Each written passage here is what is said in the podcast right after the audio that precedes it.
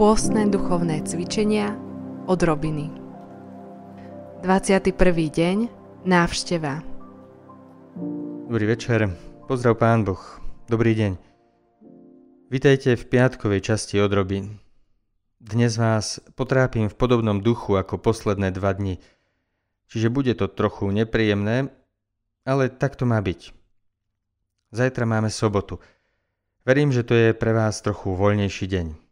Ak nie, úlohu môžete splniť aj inokedy, ale chcem, aby ste zajtra spravili istý skutok milosrdenstva. Církev má predpísané, priam až definované skutky telesného a duchovného milosrdenstva.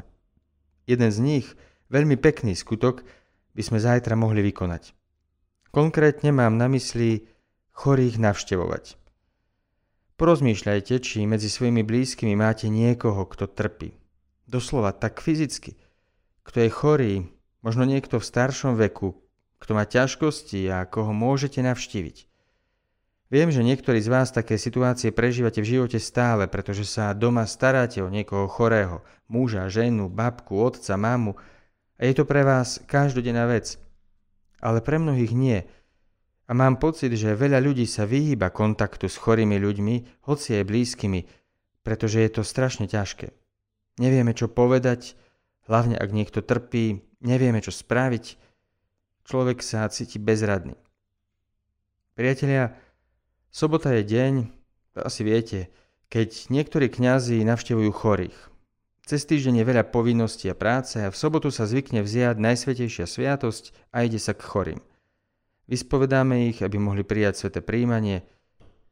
Buďte zajtra ako kňaz s Najsvetejšou sviatosťou. Tá najsvetejšia sviatosť je vo vás. Je vo vašej láske k ľuďom.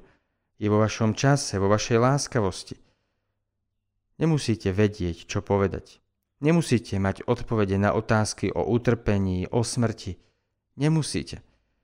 Chorý väčšinou potrebuje, aby s ním niekto bol, aby si k nemu niekto sadol, chytil ho za ruku a ukázal mu, som tu s tebou.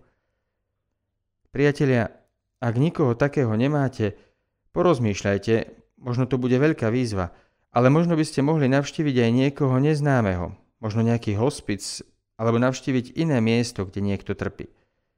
A možno niekto z vašich blízkych netrpí fyzicky, ale trpí, pretože je veľmi osamelý. Trpí, lebo je opustený a stratil nádej. Jednoducho s ním môžete stráviť trochu času. Skúsme zajtra navštíviť chorých. Ako vždy, nemá to byť jednorázová vec, hlavne ak je to blízka osoba, ale vyhýbaš sa tomu, lebo je to ťažké. Je nepríjemné byť v takých situáciách, pomáhať, vzdať sa vlastného času, niekedy aj peňazí, ale buď s niekým.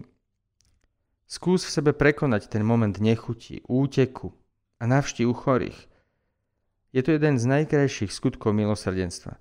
Pán Ježiš hovorí, že všetko, čo sme urobili jednému z jeho najmenších bratov, jemu sme urobili – v skutočnosti nenavštevuješ len chorého, stretávaš sa s pánom Ježišom. Okrem iného aj o toto ide v obrátení. To, čo robíš pre blížneho, robíš zároveň pre Ježiša. Takým nádherným spôsobom sa pán Ježiš zjednocuje s chorými. Zajtra je sobota, deň navštevovania chorých. Navštív toho, kto to potrebuje.